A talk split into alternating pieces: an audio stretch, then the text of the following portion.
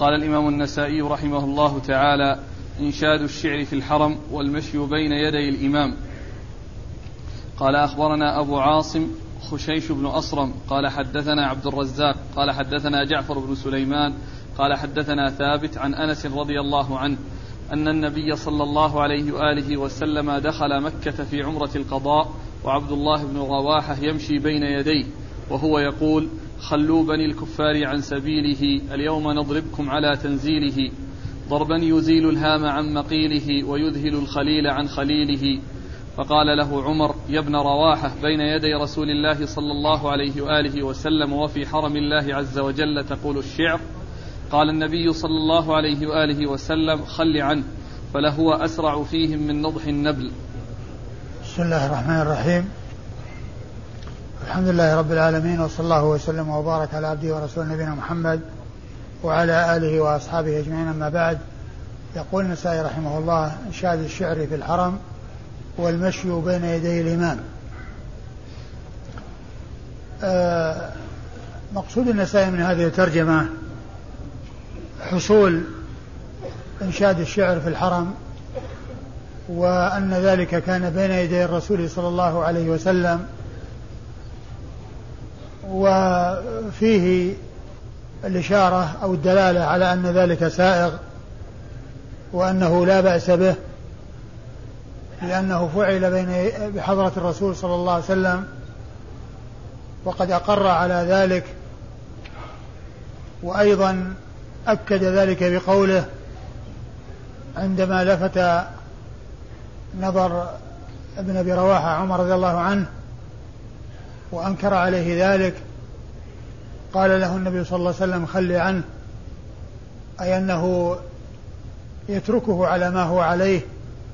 ينشد الشعر بين يدي النبي صلى الله عليه وسلم. وقد أورد النسائي حديث أنس بن مالك رضي الله عنه أن النبي عليه الصلاة والسلام لما دخل مكة في عمرة القضاء وهي العمرة التي حصلت في السنة السابعة من الهجرة بعد عمرة الحديبية لأن عمرة الحديبية في السنة السادسة وعمرة القضاء في السنة السابعة. وقيل لها عمرة القضاء إما لأنها قضاء عن العمرة السابقة التي صد فيها رسول الله صلى الله عليه وسلم عن البيت أو أن المقصود بها عمرة المقاضاة والمصالحة.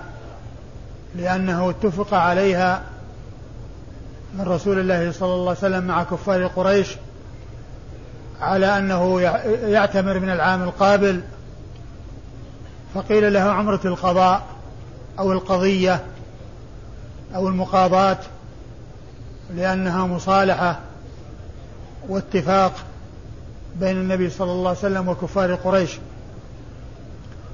فلما قدم عليه الصلاة والسلام من العام القابل وأتى بهذه العمرة وكانت في ذي القعدة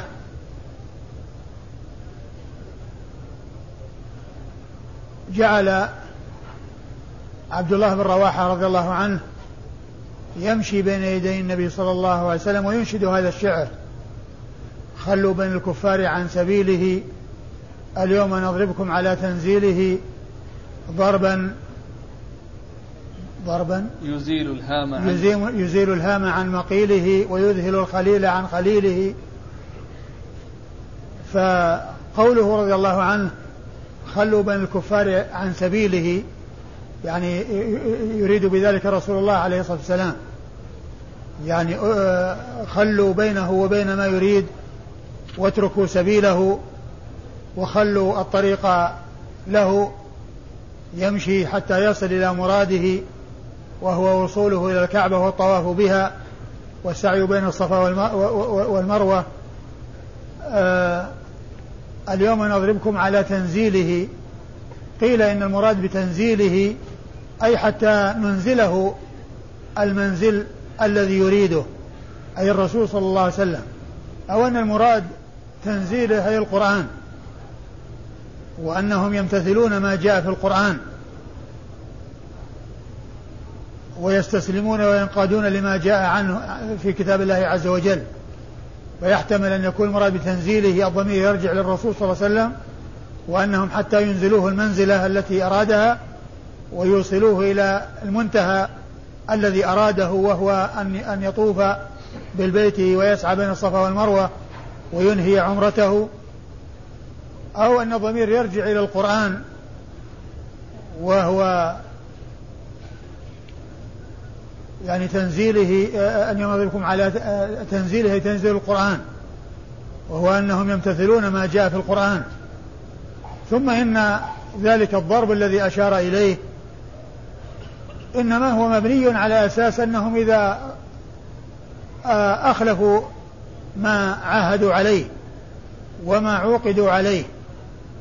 فإنهم يستحقون لذلك الضرب. وأما إذا كانوا لم يفعلوا وتركوا الرسول صلى الله عليه وسلم يحقق الشيء الذي صالحهم عليه ويأتي بهذه العمرة فإنهم لا يستحقون الضرب ولا يستحقون القتل والقتال لأن المدة مدة صلح بين النبي صلى الله عليه وسلم وكفار قريش. ثم قال بعد ذلك ضربا يزيل الهام عن مقيله والهام هو أعلى الرأس. المقصود أنه يزيل الرأس عن موضعه وذلك بالقتل وفصل الرأس من الجسد ويذهل الخليل عن خليله. يعني هذا الضرب يذهل, يذهل الخليل عن خليله. وهذا شعر عبد الله بن رواحة بين يدي الرسول الكريم صلى الله عليه وسلم.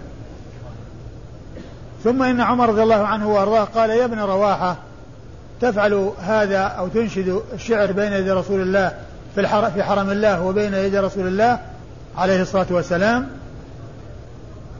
وأنكر عليه ذلك. ولم يكتفي بكون الرسول صلى الله عليه وسلم أقره لأنه كان يفعل ذلك بين يدي الرسول صلى الله عليه وسلم.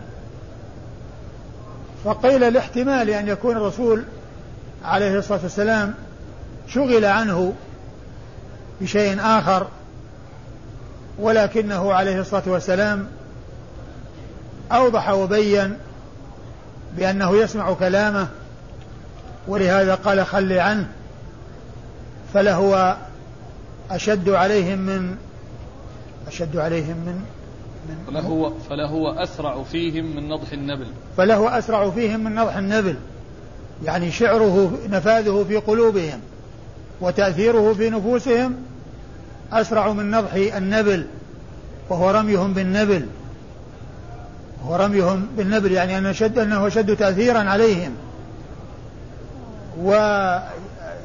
ويسلك في قلوبهم ويؤثر في قلوبهم وأن ذلك أسرع من من من إيش؟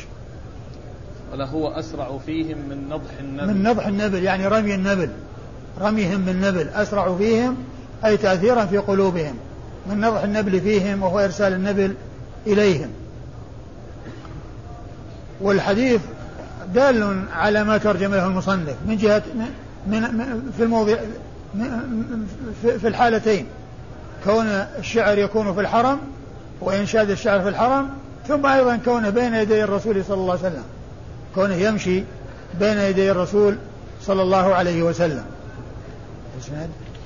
قال أخبرنا أبو عاصم خشيش بن أصرم. أخبرنا أبو عاصم خشيش بن أصرم النسائي ثقة أخرج حديثه أبو داود النسائي. نعم. ثقة أخرج حديثه أبو داود النسائي. عن عبد الرزاق. عن عبد الرزاق بن همام الصنعاني اليماني ثقة أخرج له أصحاب الكتب الستة. عن جعفر بن سليمان. عن جعفر بن سليمان وهو صدوق أخرج له البخاري في الأدب المفرد ومسلم وأصحاب السنن. وهو صدوق أخرج له البخاري في الأدب المفرد ومسلم وأصحاب السنن الأربعة. عن ثابت. عن ثابت بن أسلم البناني البصري ثقة أخرج له أصحاب الكتب الستة. عن أنس بن مالك رضي الله عنه صاحب رسول الله عليه الصلاة والسلام وأحد السبعة المعروفين بكثرة الحديث عن النبي عليه الصلاة والسلام.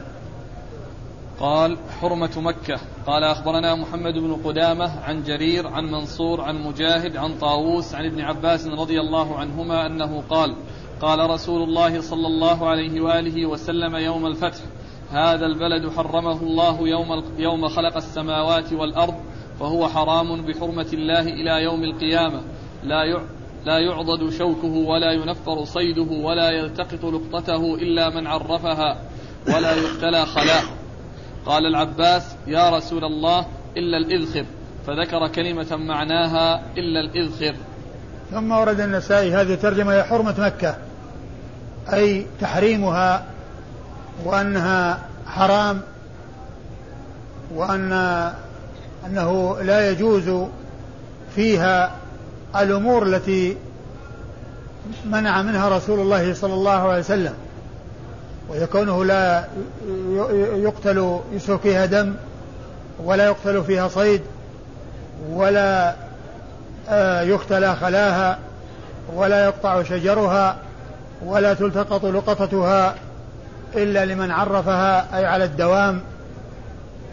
فأمور خص بها الحرم الذي حرمه الله عز وجل وهو مكة المكرمة بلد الله الحرام المسجد الحرام.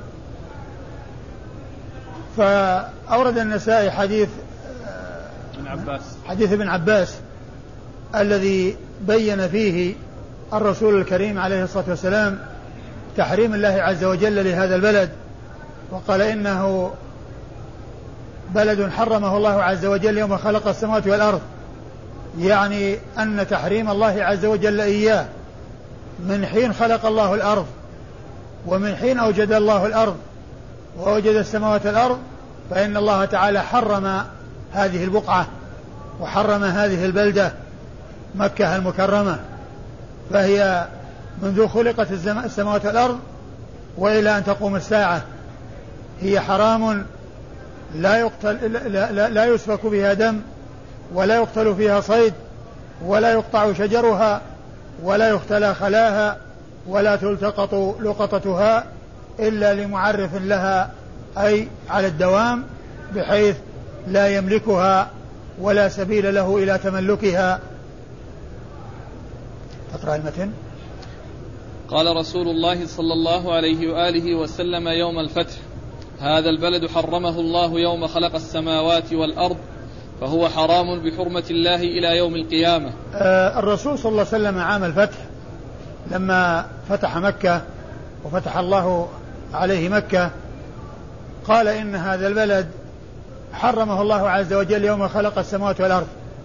أي أن تحريمه إياه منذ خلقت السماوات والأرض. ومنذ وجدت الأرض فإن الله تعالى حرم هذه البقعة. وهذا التحريم يستمر إلى قيام الساعة. وهي حرام بحرمة الله بتحريم الله عز وجل لها إلى قيام الساعة. فهي من خلقت الأرض إلى أن تنتهي الدنيا. وهذا البلد حرمه الله عز وجل. وهذا التحريم بينه النبي عليه الصلاة والسلام في أمور لا يسوغ للإنسان أن يتعاطاها فيه. لا يسوغ لأحد أن يتعاطاها فيه. قال إيش؟ الأول؟ لا بعده. لا يعضد شوكه. لا يعضد شوكه. يعني لا يعضد لا يقطع. يعني لا يقطع شجره والمقصود بذلك الشجر الذي ينبته الله عز وجل. أما الشيء الذي يزرعه الناس فلهم أن يقطعوه ولهم أن يتصرفوا فيه. الشيء الذي ينبتونه لهم أن يقطعوه ولهم أن يستفيدوا منه. وأما الشيء الذي ينبته الله عز وجل فإنه لا يسوغ لأحد أن يتعرض له بل يتركه فلا يعضد شوكه ولا يقطع شجره ولا يختلى خلاه. لا يختلى لا يقطع شجره ولا يعضد يعضد يقطع والعضد هو القطع. لا يعضد شوكه. ولا ينفر صيده.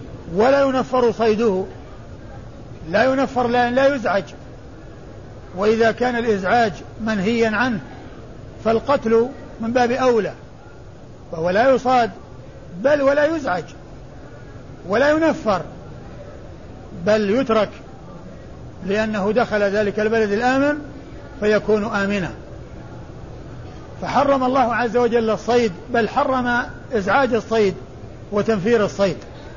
ولما حرمه وجعله وجعل من دخلها ما دخله من الدواب والصيد يكون آمنا فإن الله عز وجل أبقى على طعامه وأبقى على قوته فجعل الشجر لا يقطع. والخلاء الذي هو النبات الذي هو النبات الرطب أيضا لا يقطع لأنه يكون طعاما لهذا الصيد. لأن الصيد إذا دخله يكون آمنا وعنده قوته وطعامه. ولو كان الشجر يقطع والنبات يقطع لاضطر الصيد إلى أن يخرج من الحرم لأنه لا يجد له قوت. لكن الله عز وجل جعله يكون آمنا ويجعل وجعل قوته عنده بحيث حرم على الناس أن يقطعوا الشجر وأن يقتلوا الخلاء أي الخلاء الذي هو العشب الرطب أو النبات الرطب وليس اليابس لا لا لا يختلى لا, لا ينفر صيدها ولا يختلى خلاها. إيش؟ ولا يلتقط لقطته إلا من عرفها. ولا يلتقط لقطته إلا من عرفها. أي عرفها دائما. وهذه هي الميزة التي يتميز بها الحرم عن غيره. وأما غير الحرم فإن اللقطة تلتقط. ويعرفها صاحبها سنة. يعرفها صاحبها سنة. فإذا جاء صاحبها في خلال هذه المدة أعطاها إياه. وإن لم يأته فإنه يتملكها. لكن لو جاءه فيما بعد ووصفها فإنه يدفعها إليه. وأما لقطة الحرم فإنها لا تملك بعد سنة. وهذا هو الفرق بين لقطة الحرم ولقطة غير الحرم. الكل يعرف إلا أن لقطة غير الحرم تعرف لمدة سنة ثم يتملكها صاحبها أي الذي التقطها وأما لقطة الحرم فإنها تعرف على الدوام. أيوة.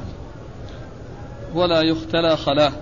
قال ولا, ولا يختلى خلاه يعني لا يقطع حشيشه لا يقطع نباته الرطب. أما اليابس الشيء إذا يبس و ويعني آه، فللناس أن يأخذوه. نعم قال العباس يا رسول الله إلا الإذخر. فذكر كلمة معناها إلا الإذخر. قال يا رسول قال العباس يا رسول الله للإذخر. يعني يريد منه أن يستثني الإذخر لأنه يستفيدون منه ل آه، يعني لأنه يوضع في القبور يعني بين اللبنات وكذلك يتخذ في سقوف البيوت وكذلك يتخذ في أمور أخرى يتخذه القين والحداد. يعني يستعمل في أمور. فالعباس رضي الله عنه قال يا رسول الله إلا الإذخر يعني لما الرسول قال ولا يختلى خلاها وسكت ولم يستثني بادر وقال يا رسول الله إلا الإذخر يعني يريد منه أن يستثني الإذخر حتى يستفيدوا منه في الأمور التي يحتاجون إليها لبيوتهم ويقينهم. وهو نبت له رائحة طيبة. فالرسول صلى الله عليه وسلم قال إلا الإذخر. يعني أنه استثناه. فصار أخذه وقطعه في الحرم سائغ لاستثناء النبي الكريم عليه الصلاة والسلام إياه بعدما ذكر ذلك له العباس. ومقصود العباس من قوله إلا الإذخر هو التلقين يعني يريد منه أن يقول إلا الإذخر حتى يأتي المستثنى بعد المستثنى منه. وهذا من جنس ما جاء في الحديث الآخر لما قال الرسول صلى الله عليه وسلم اللهم ارحم المحلقين المحلقين قالوا والمقصرين يا رسول الله والمقصرين. يعني يريد منه يقول والمقصرين يعطفها على المحلقين. فدعا للمحلقين ثم قال والمقصرين. فهذا يسمونه العطف التلقيني. عطف تلقيني وهذا استثناء تلقيني. نعم. قال أخبرنا محمد بن قدامة. أخبرنا محمد بن قدامة المصيصي ثقة أخرج حديثه أبو داود والنسائي بن ماجه عن جرير عن جرير بن عبد الحميد ثقة أخرج له أصحاب الكتب الستة عن منصور عن منصور بن المعتمر الكوفي ثقة أخرج له أصحاب الكتب الستة عن مجاهد عن مجاهد بن جبر المكي ثقة أخرج له أصحاب الكتب الستة. عن طاووس. عن طاووس بن كيسان ثقة أخرج له أصحاب الكتب الستة. عن ابن عباس. عن ابن عباس عبد الله بن عباس بن عبد المطلب بن عم النبي عليه الصلاة والسلام وأحد العبادلة الأربعة من أصحابه الكرام وأحد السبعة المعروفين بكثرة الحديث عن النبي عليه الصلاة والسلام. قال تحريم القتال فيه. قال أخبرنا محمد بن رافع. قال حدثنا يحيى بن آدم. قال حدثنا مفضل عن منصور عن مجاهد عن طاووس عن ابن عباس رضي الله عنهما أنه قال قال رسول الله صلى الله عليه وآله وسلم يوم فتح مكة إن هذا البلد حرام. حرمه الله عز وجل لم يحل فيه القتال لم يحل فيه القتال لأحد قبلي وأحل لي ساعة من نهار فهو حرام بحرمة الله عز وجل. ثم ورد النسائي حديث ابن عباس أورد الترجمة وهي وهي تحريم القتال تحريم فيه. القتال فيه في الحرم. أورد في حديث ابن عباس من طريق أخرى وفيه الدلالة على ما ترجم له المصنف. أن النبي عليه الصلاة والسلام قال يوم فتح مكة إن هذا البلد حرمه الله عز وجل. لم يحل فيه القتال لأحد قبلي لم يحل فيه القتال لأحد قبلي ولن يحل فيه لأحد بعدي لم يحل فيه القتال لأحد قبلي معناه أنه قبل الرسول صلى الله عليه وسلم هو حرام لا يجوز فيه القتال. لا يجوز فيه القتال ولا يحل فيه القتال. وبعد والله أحله له ساعة من نهار. يوم فتح الله عليه مكة. ثم إنها عادة الحرمة وعاد تحريم القتال. بعد ذلك فهو حرام من قبل وحرام من بعد وحلال للرسول عليه الصلاة والسلام في وقت معين وفي ساعة من نهار وذلك في فتح مكة أو حين فتح الله عز وجل عليه مكة أبيح له القتال وكان حراما قبله وهو حرام بعده صلى الله عليه وسلم. إيش قال؟ في المتن ولم يحل فيه لأحد. إن هذا البلد حرام حرمه الله عز وجل لم يحل فيه القتال لأحد قبلي. وأحل لي ساعة من نهار فهو حرام بحرمة الله عز وجل. وأحل لي ساعة من نهار يعني ذلك اليوم الذي فتح الله عليه مكة. و فهو حرام بحرمة الله يعني بعد ذلك. يعني فهو حرام بحرمة الله قبل ذلك وبعد ذلك. وجاء في بعض الروايات التنصيص على أن الحرمة عادت يعني آه، عادت اليوم آه، كما كانت بالأمس. يعني أنه حلت له ساعة من النهار وكان قبل ذلك حراما ثم عاد بعد ذلك حراما ويستمر حراما إلى قيام الساعة. أيوة. قال أخبرنا محمد بن رافع. أخبرنا محمد بن رافع النيسابوري القشيري ثقة أخرج له أصحاب الكتب الستة إلا ابن ماجه وهو آه، من الشيوخ الذين أكثر عنهم الإمام مسلم وهو يتفق مع الإمام مسلم في في أنه من أهل بلده وفي أنه من قبيلته. فمسلم قشيري وشيخه محمد بن رافع قشيري ومسلم نيسابوري وشيخه محمد بن رافع, بن رافع نيسابوري. عن يحيى بن آدم. عن يحيى بن آدم الكوفي ثقة أخرج له أصحاب الكتب الستة. عن مفضل.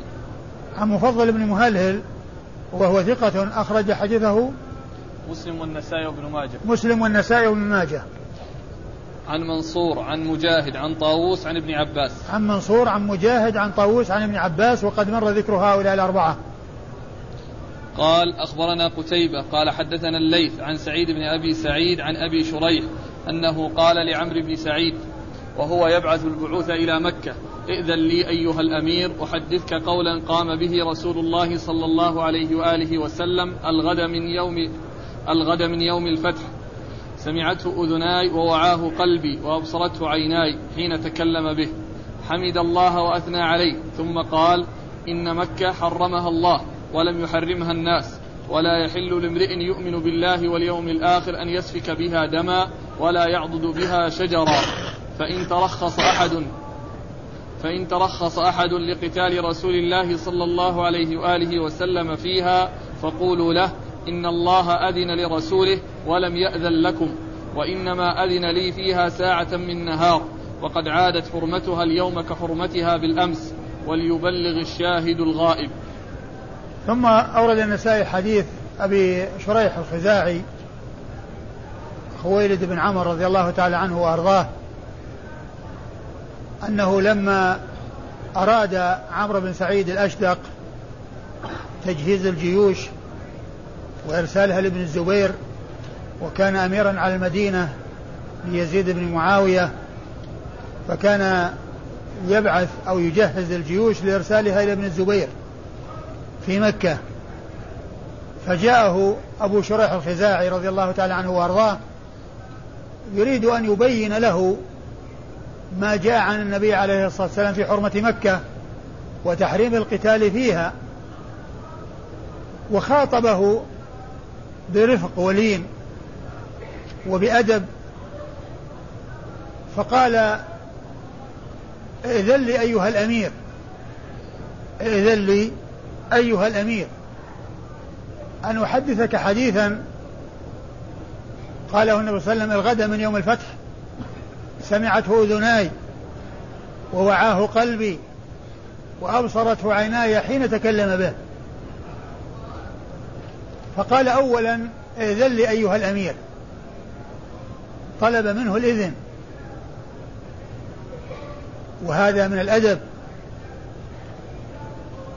ما جاء وقال قال رسول كذا وكذا وإنما أتى بكلام لطيف لين بين يدي الحديث الذي سيلقيه عليه وأكده بعدة تأكيدات. فقال إذن لي أيها الأمير ثم خاطبه بوصف الإمارة. خاطبه بوصف الإمارة. يعني طلب استأذن منه وطلب منه الإذن في الكلام وخاطبه بلفظ الإمارة. وهذا أدب ورفق ولين. أن أحدثك بحديث. سمعته من رسول سمعته من رسول الله الغد من يوم الفتح؟ أوله؟ إيه. أحدثك قولا. أحدثك قولا. قام به رسول الله. قام به رسول الله الغد من يوم الفتح يعني ثاني يوم. ثم أكد هذا الذي سيحدثه به قال سمعته أذناي ووعاه قلبي وأبصرته عيناي حين تكلم به.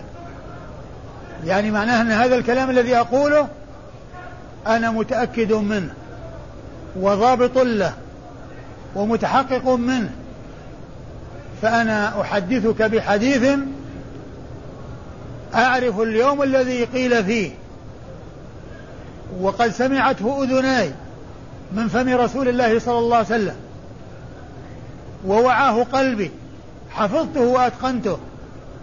وكنت أنظر إلى النبي صلى الله عليه وسلم وهو يحدث به. وأبصرته عيناي حين تكلم به.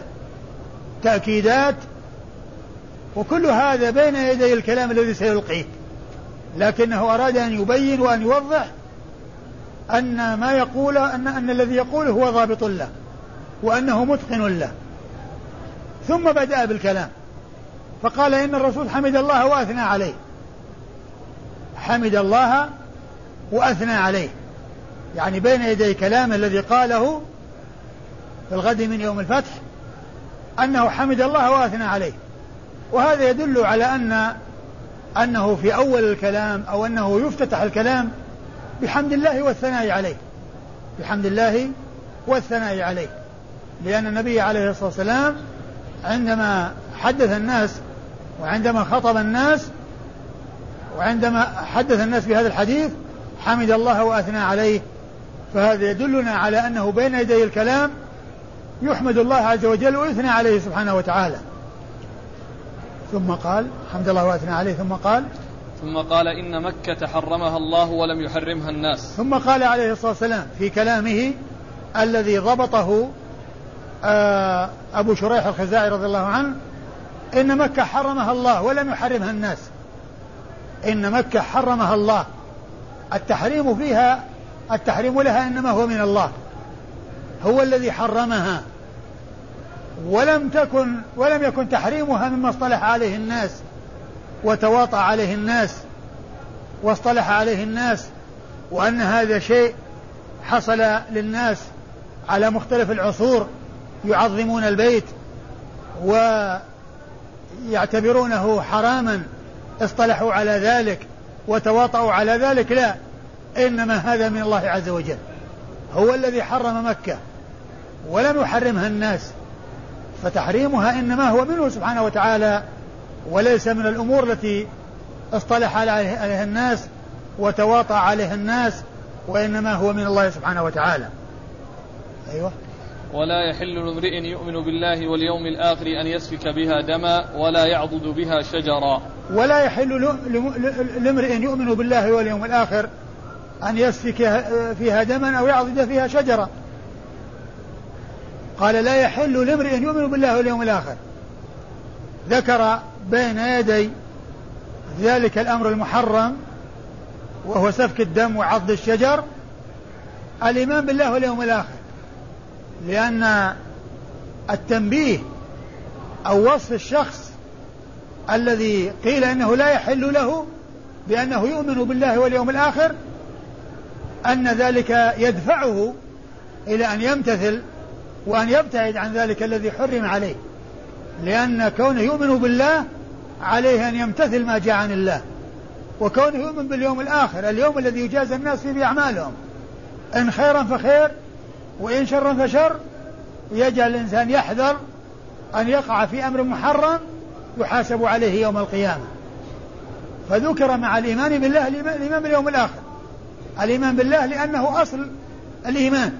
ولأن كل إيمان بشيء سواه إنما هو تابع للإيمان به. الإيمان بالله والإيمان بالملائكة والكتب والرسل تابع كل ذلك تابع للإيمان بالله. ولكنه جاء التنصيص على اليوم الآخر فقط مع الإيمان بالله لأنه يوم الجزاء والحساب. وهو الذي يحاسب الناس فيه على أعمالهم. فنص عليه مع الإيمان بالله للتنبيه إلى الابتعاد عن الشيء الذي هو محرم حتى لا يؤاخذ الإنسان عليه يوم القيامة.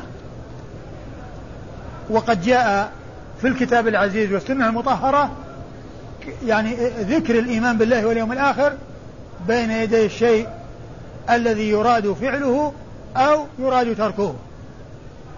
جاء في القرآن قول الله عز وجل فإن تنازعتم في شيء فردوه إلى الله والرسول إن كنتم تؤمنون بالله واليوم الآخر. إن كنتم تؤمنون بالله واليوم الآخر.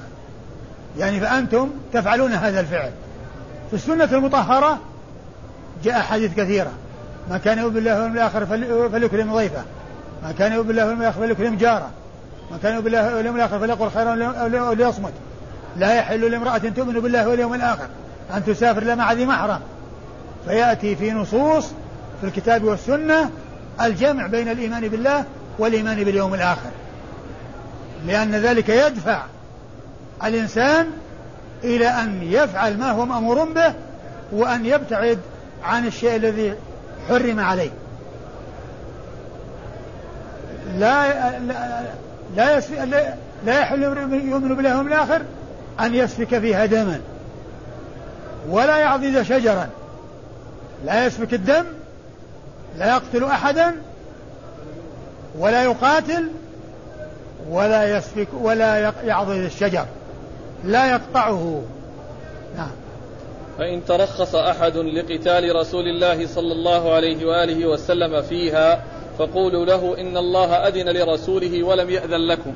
فإن أحد ترخص بقتال رسول الله صلى الله عليه وسلم فيها وقال خلاص الرسول صلى الله عليه وسلم الله يقول لقد كان لكم في رسول الله أسوة حسنة. والرسول صلى الله عليه وسلم قاتل فيها قال عليه الرسول سد الأبواب أمام الناس. قال فإن أحد ترخص بقتال الرسول صلى الله عليه وسلم فيها فقولوا إن الله أذن لرسوله ولم يأذن لكم. يعني هذا خاص بالرسول صلى الله عليه وسلم. خاص بالرسول عليه الصلاة والسلام. إن أحد استدل أو قال يعني آه، متوصلا إلى مراده ومحتجا بفعل النبي عليه الصلاة والسلام عام الفتح فقولوا له إن الله أذن لرسوله ولم يأذن لكم. يعني أن هذا خاص بالرسول وأحلت للرسول صلى الله عليه وسلم ساعة من نهار وكانت حراما قبل ذلك ثم عادت حرمتها بعد ذلك. فلا يحل لأحد أن يحتج بفعل النبي عليه الصلاة والسلام عام الفتح. بل يقال لمن وقع في نفسه شيء من ذلك أو فكر في ذلك أو حدث في نفسه ذلك أن يقال أن يقال له إن الله أذن لرسوله صلى الله عليه وسلم ولم يأذن لكم. وهذا من كمال بيانه وإيضاحه عليه الصلاة والسلام. وإنما أذن لي فيها ساعة من نهار وقد عادت حرمتها اليوم كحرمتها بالأمس. وإنما أذن لي فيها ساعة من نهار. يعني كانت حراما فأذن فيها له ساعة من نهار ثم عادت حرمتها كما كانت. عادت حرمتها اليوم كحرمتها بالأمس. يعني الحالة التي كانت عليها قبل أن يقاتل النبي صلى الله عليه وسلم فيها عادت كما كانت بعد قتاله عليه الصلاة والسلام. وليبلغ الشاهد الغائب. ثم قال عليه الصلاة والسلام ليبلغ الشاهد الغائب. هذا الكلام الذي أقوله لكم معشر الحاضرين بلغوه الغائبين. الحاضرون الذين يسمعون كلام الرسول صلى الله عليه وسلم عليهم أن يبلغوا الغائبين يبلغ الشاهد الغائب. هذا كلام في غاية الوضوح والبيان. وهذا الذي قال عنه أبو شريح الخزاعي رضي الله عنه أنه سمعه من رسول الله صلى الله عليه وسلم ووعاه قلبه وأبصرته عيناه حين تكلم به. يعني معناه أنه متقن له. وهذا الكلام الذي قاله النبي عليه الصلاة والسلام في غاية الإيضاح والبيان. لأنه عليه الصلاة والسلام بين أن هذا من خصائصه ولو أن أحدا ترخص وقال إنه لا بأس بذلك لأن النبي صلى الله عليه وسلم فعل ذلك ونحن نقتدي بالنبي عليه الصلاة والسلام فإنه يقال له إن الله أذن لرسوله ولم يأذن لكم. نعم. قال أخبرنا قتيبة. أخبرنا قتيبة بن سعيد بن جميل بن طريف البغلاني ثقة ثبت أخرج له أصحاب الكتب الستة. عن الليث. عن الليث بن سعد المصري ثقة فقيه أخرج له أصحاب الكتب الستة. عن سعيد عن سعيد بن أبي سعيد. المقبري وهو ثقة أخرج له أصحاب الكتب الستة. عن أبي شريح. عن أبي شريح الخزاعي وهو خويلد بن عمرو صاحب رسول الله عليه الصلاة والسلام وحديثه أخرجه أصحاب الكتب الستة. قال حرمة الحرم. قال أخبرنا عمران بن بكار قال حدثنا بشر قال أخبرني أبي عن الزهري قال أخبرني سحيم أنه سمع أبا هريرة رضي الله عنه يقول قال رسول الله صلى الله عليه وآله وسلم يغزو هذا البيت جيش فيخسف بهم بالبيداء. ثم ورد النسائي حرمة الحرم وهو أنه حرام لا يجوز غزوه وقصد القتال فيه أو القصد إلى القتال فيه. وأورد فيه حديث أبي هريرة. نعم. حديث أبي هريرة رضي الله عنه أنه قال يغزو جيش يغزو يغزو هذا البيت جيش فيخسف بهم بالبيداء. يغزو هذا. هذا البيت جيش فيخسف بهم بالبيداء. يعني معناه أن الله تعالى يعاقبهم بأن يخسف بهم. لأنهم أرادوا هذا البيت للقتال فيه فالله تعالى يخسف بهم الأرض. الله تعالى يخسف بهم الأرض وهذا يدل على حرمة الحرم الترجمة التي عقدها المصنف وهي حرمة الحرم أن هؤلاء الذين قصدوه وأرادوه الله تعالى يخسف بهم بالبيداء. والبيداء هي المكان الواسع من الأرض. المكان الواسع من الأرض يعني فذلك المكان أو آه أولئك الذين أموا هذا البيت وقصدوه من أجل غزوه والقتال فيه الله تعالى يخسف بهم الأرض يخسف بهم في البيداء. أو يخسف الله بهم الأرض في البيداء. نعم. قال أخبرنا عمران بن بكار. أخبرنا عمران بن بكار وهو ثقة أخرج له النسائي. وهو ثقة أخرجه النسائي وحده. عن بشر. عن بشر وهو ابن شعيب بن أبي حمزة. بشر بن شعيب ابن أبي حمزة وهو ثقة أخرج له البخاري والترمذي والنسائي. أخرجه البخاري والترمذي والنسائي. عن أبيه. وبشر هذا هذا هو الذي آه قال عنه البخاري رحمة الله عليه تركناه حيا سنة ثنتي عشرة ومئتين. فابن حبان رحمه الله لما نقل عن البخاري هذا الكلام أخطأ فقال ترك قال البخاري تركناه ولم يأتي ما وراءها. فاختلف المعنى. يعني معناه أن البخاري تركه يعني ترك الرواية عنه. هذا هو مقتضى الترك.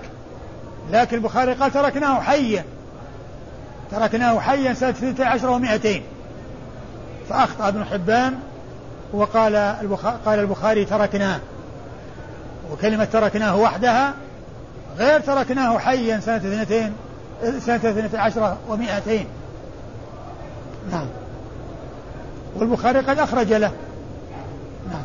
عن أبيه. عن أبيه شعيب بن أبي حمزة الحمصي ثقة. أخرج له أصحاب الكتب الستة. عن الزهري. عن الزهري محمد بن مسلم بن عبيد الله الزهري ثقة فقيه أخرج له أصحاب الكتب الستة.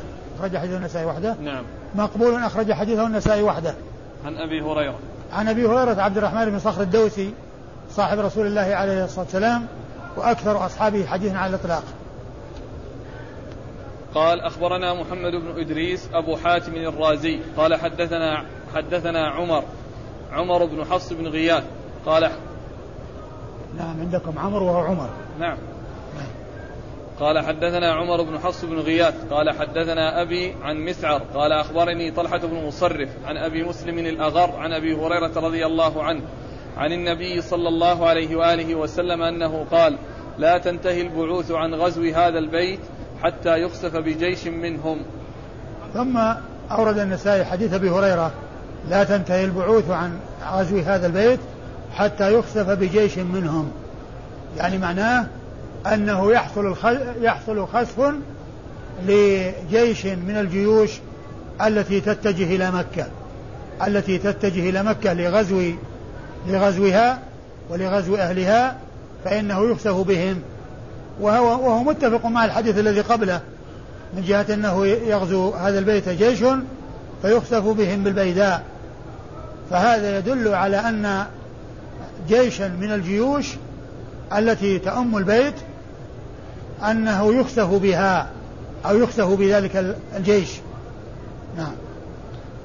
قال أخبرنا محمد بن إدريس أبو حاتم الرازي. محمد بن إدريس أبو حاتم الرازي وهو ثقة إمام حافظ ثقة متكلم في الرجال جرحا وتعديلا وكلامه في الرجال كثير هو أبو زرعة. وكثيرا ما يأتي عند ابن أبي حاتم يذكر عن أبيه وأبي زرعة. عن أبيه محمد بن إدريس وأبو زرعة عبيد الله بن عبد الكريم الرازي. كثيرا ما ينقل عنهما عبد الرحمن بن أبي حاتم الكلام في الرجال. فهما إمامان من أئمة الجرح والتعديل.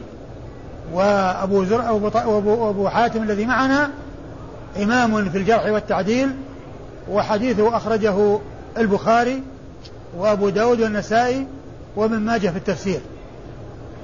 معهم البخاري؟ بدون البخاري. بدون البخاري؟ إيه. البخاري مو موجود؟ لا. لا موجود. لأن ذكر في أقول ذكره أبو الأشبال وحال إلى مكان في تحت الأشراف. آه عن عن ابن حجر. عن شخص قال فيه البخاري قال محمد ثم ذكر أنه قيل فيه فلان وفلان وأرجحه أنه محمد بن إدريس الرازي وأن الذين استخرجوه أيضا رووه من طريقه. أشار إلى النكت الطراف الظراف على تحفة الأشراف. عن عمر بن حفص بن غياث. عن عمر بن حفص بن غياث عن عمر ابن حفص وعندكم عمر وهو خطأ بل هو عمر. آه ابن حفص بن غياث وهو ثقة أو صدوق. ثقة ربما وهم. نعم. ثقة ثقة ربما وهم أخرج له أصحاب الكتب إلا ابن ماجه. وهو ثقة ربما وهم أخرج له أصحاب الكتب الستة إلا ابن ماجه. عن أبيه آه حفص بن غياث وهو ثقة أخرج له أصحاب الكتب الستة. عن مسعر. عن مسعر بن كدام وهو ثقة أخرج له أصحاب الكتب الستة. عن طلحة بن مصرف. عن طلحة بن مصرف وهو ثقة أيضا أخرج له أصحاب الكتب الستة. عن أبي مسلم الأغر. عن أبي مسلم الأغر وهو ثقة أخرج له. البخاري في الأدب المفرد ومسلم أصحاب السنن. أخرج له البخاري في الأدب المفرد ومسلم وأصحاب السنن الأربعة. عن أبي هريرة. عن أبي هريرة وقد مر ذكره. قال أخبرنا محمد بن داود المصيصي قال حدثنا يحيى بن محمد بن سابق قال حدثنا أبو أسامة قال حدثنا عبد السلام عن الدالاني عن عمرو بن مرة عن سالم بن أبي الجعد عن أخيه قال حدثني ابن أبي ربيعة عن حفصة بنت عمر رضي الله عنهما أنها قالت قال رسول الله صلى الله عليه وآله وسلم يبعث جند إلى هذا الحرم فإذا كانوا ببيداء من الأرض خسف بأولهم وآخرهم ولم ينج أوسطهم. قلت أرأيت إن كان فيهم مؤمنون؟ قال تكون لهم قبورا. ثم ورد النسائي حديث حفصة أم المؤمنين رضي الله تعالى عنها وأرضاها أن النبي عليه الصلاة والسلام قال يغزو جيش يغزو يبعث جند, جند يبعث إلى جند هذا الحرم. يبعث جند إلى هذا الحرم حتى إذا كانوا ببداء من الأرض خسف بأولهم وآخرهم ولم ينجو أوسطهم قلت يا رسول الله آه، أرأيت إن كان فيهم مؤمنون؟ قال تكون لهم قبورا. قال تكون لهم قبورا يعني تلك الأرض التي قتلوا فيها تكون لهم قبورا وتكون نهايتهم بكونهم في ذلك الجيش و تكون لهم قبورا. ولكن آه،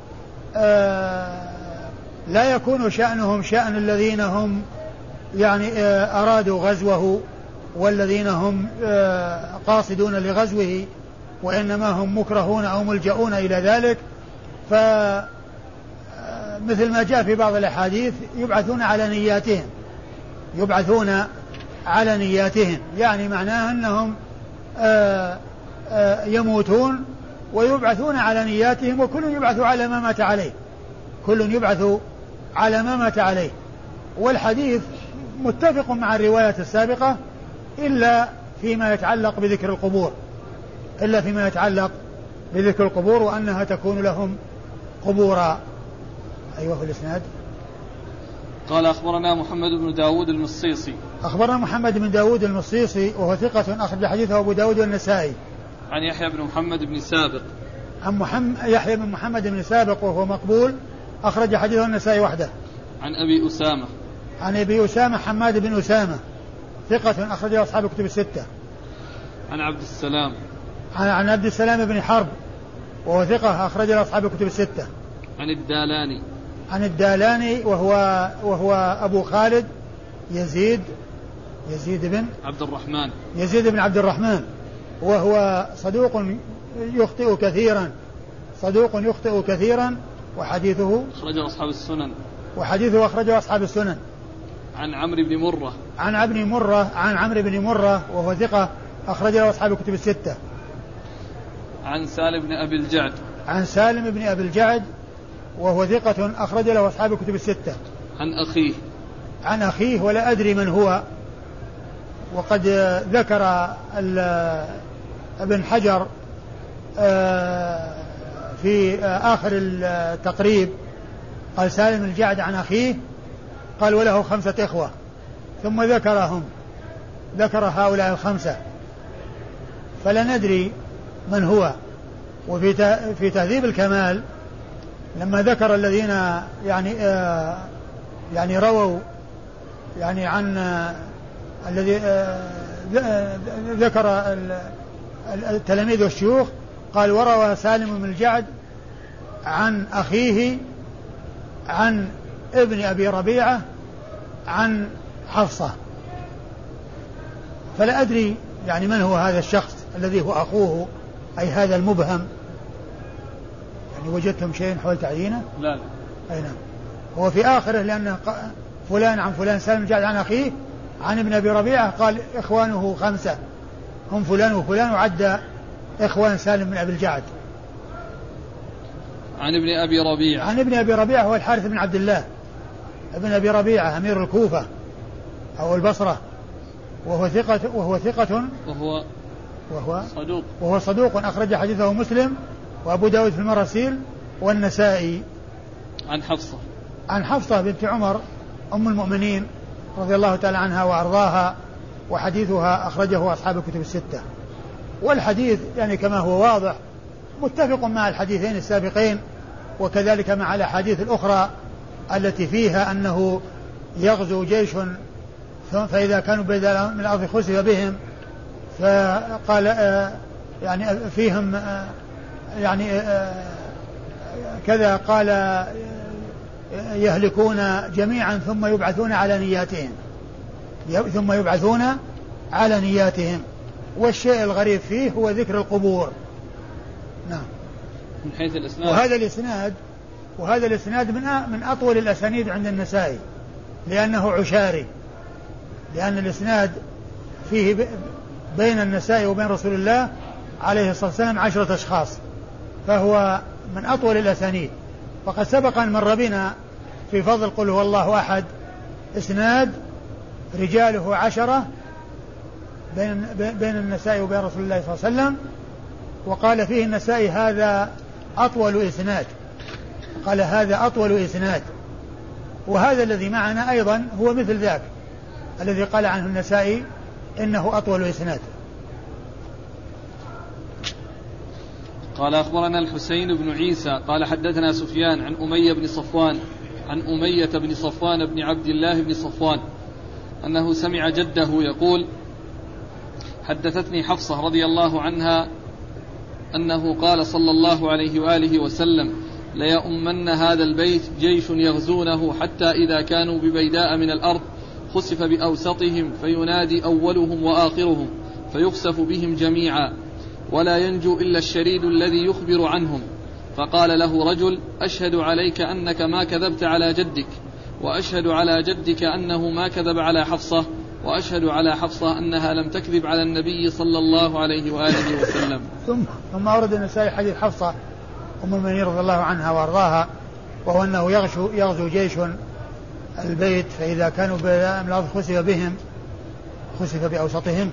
نعم خسف بأوسطهم فينادي أولهم وآخرهم. فينادي؟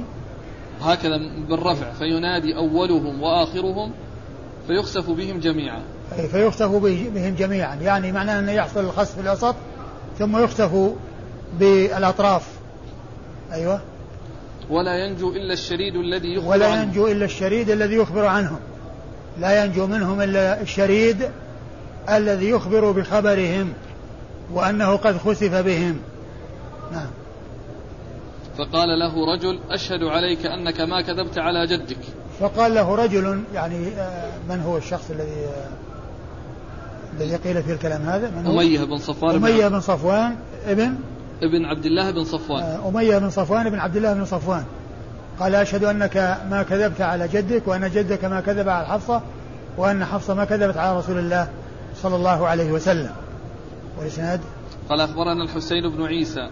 أخبرنا الحسين بن عيسى وهو صدوق أخرجه البخاري ومسلم وأبو داود والنسائي. وهو صدوق أخرجه البخاري ومسلم وأبو داود والنسائي. عن سفيان. عن سفيان بن عيينة ثقة أخرج له أصحاب الكتب الستة. عن أمية بن صفوان بن عبد الله بن صفوان. عن أمية بن صفوان بن عبد الله بن صفوان وهو مقبول أخرج له مسلم والنسائي وابن ماجه. وهو مقبول أخرج له مسلم والنسائي وابن ماجه. عن جده. عن جده عبد الله بن صفوان وهو تابعي قال, قال ابن حجر ولد على عهد النبي صلى الله عليه وسلم. وقال إنه وذكره بعضهم في كبار التابعين. ابن سعد ذكره الظاهر في التابعين. أي نعم في التابعين نعم. أخرج له مسلم والنسائي وابن ماجه. مسلم والنسائي وابن ماجه مثل الذين رووا لحفيده. عن حفصة. عن حفصة وقد مر ذكرها. قال ما يقتل في الحرم من الدواب.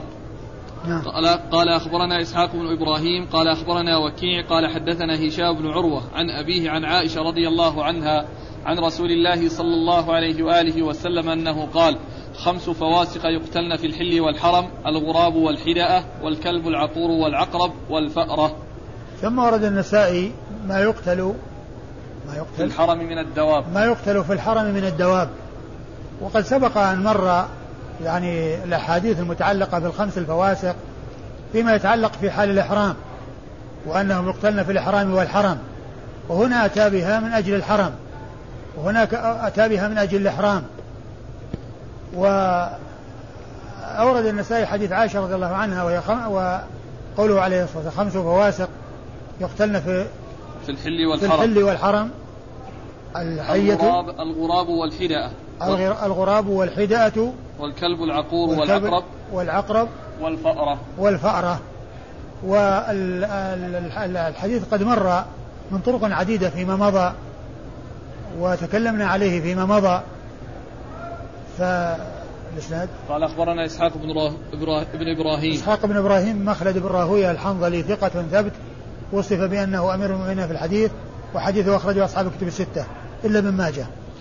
قال أخبرنا عن وكيع عن وكيع بن الجراح الرؤاسي الكوفي ثقة أخرج له أصحاب الكتب الستة. عن هشام بن عروة. عن هشام بن عروة وهو ثقة ربما وهم وحديثه أخرجه أصحاب الكتب الستة. عن أبيه. عن أبيه عروة بن الزبير ثقة فقيه من فقهاء المدينة السبعة في عصر التابعين وحديثه أخرجه أصحاب الكتب الستة عن عائشة أم المؤمنين رضي الله عنها وأرضاها وهي واحدة من سبعة أشخاص عرفوا بكثرة الحديث عن النبي عليه الصلاة والسلام. قال قتل الحية في الحرم.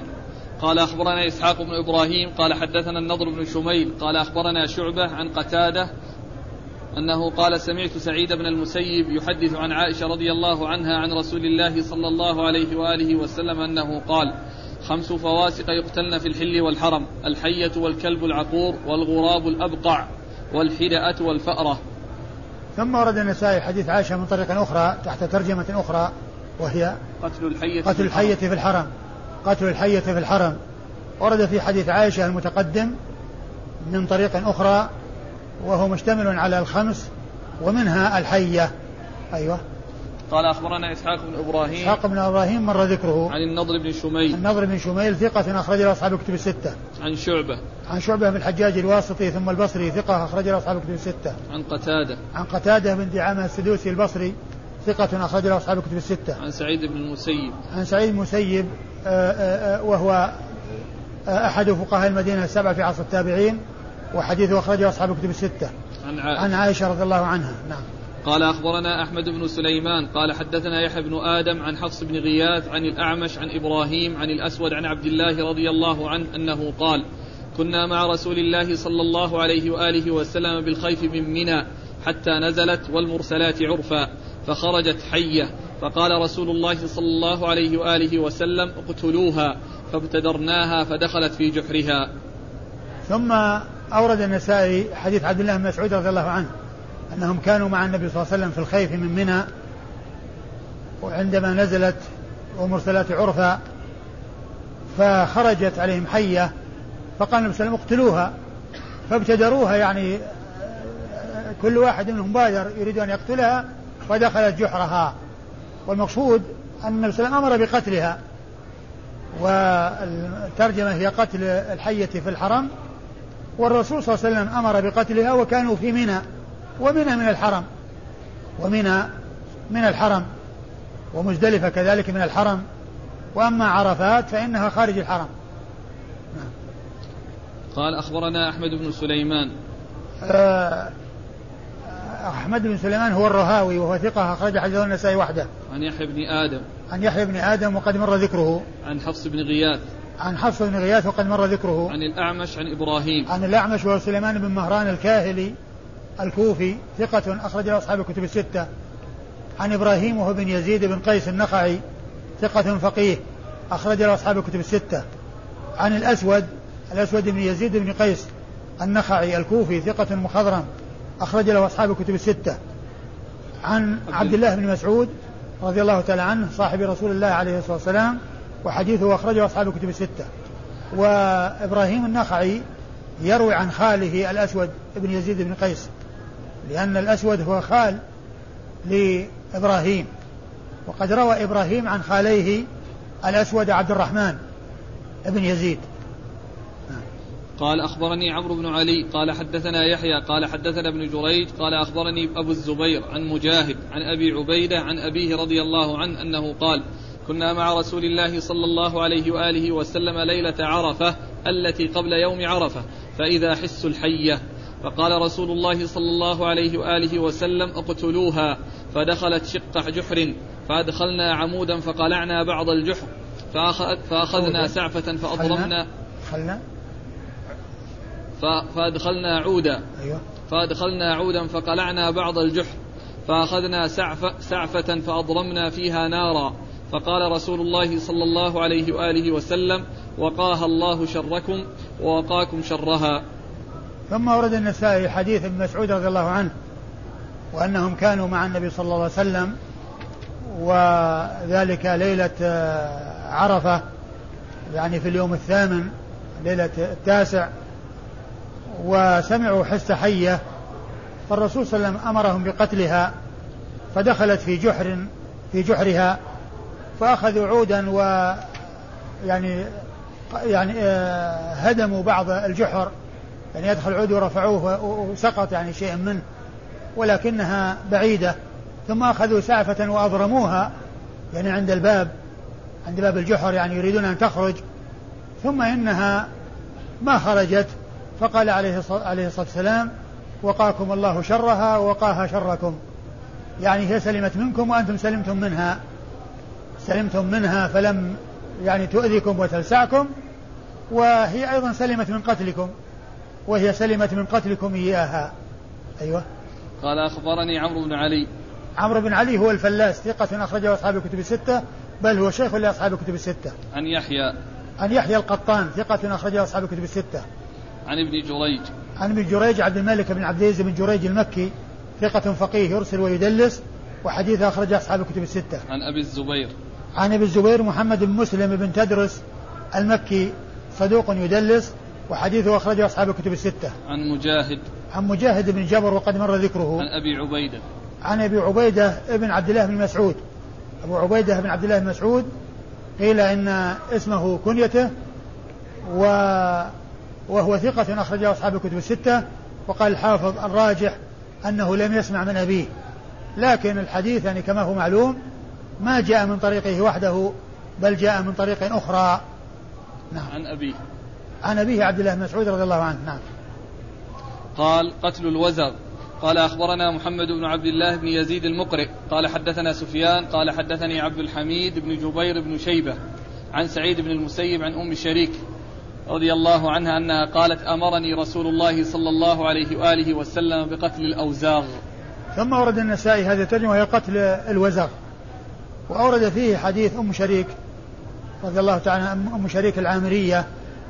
رضي الله تعالى عنها وأرضاها واسمها غزية أن أن أنها قالت أمرني رسول الله صلى الله عليه وسلم بقتل الأوزاغ أمرني رسول الله صلى الله عليه وسلم بقتل الأوزاغ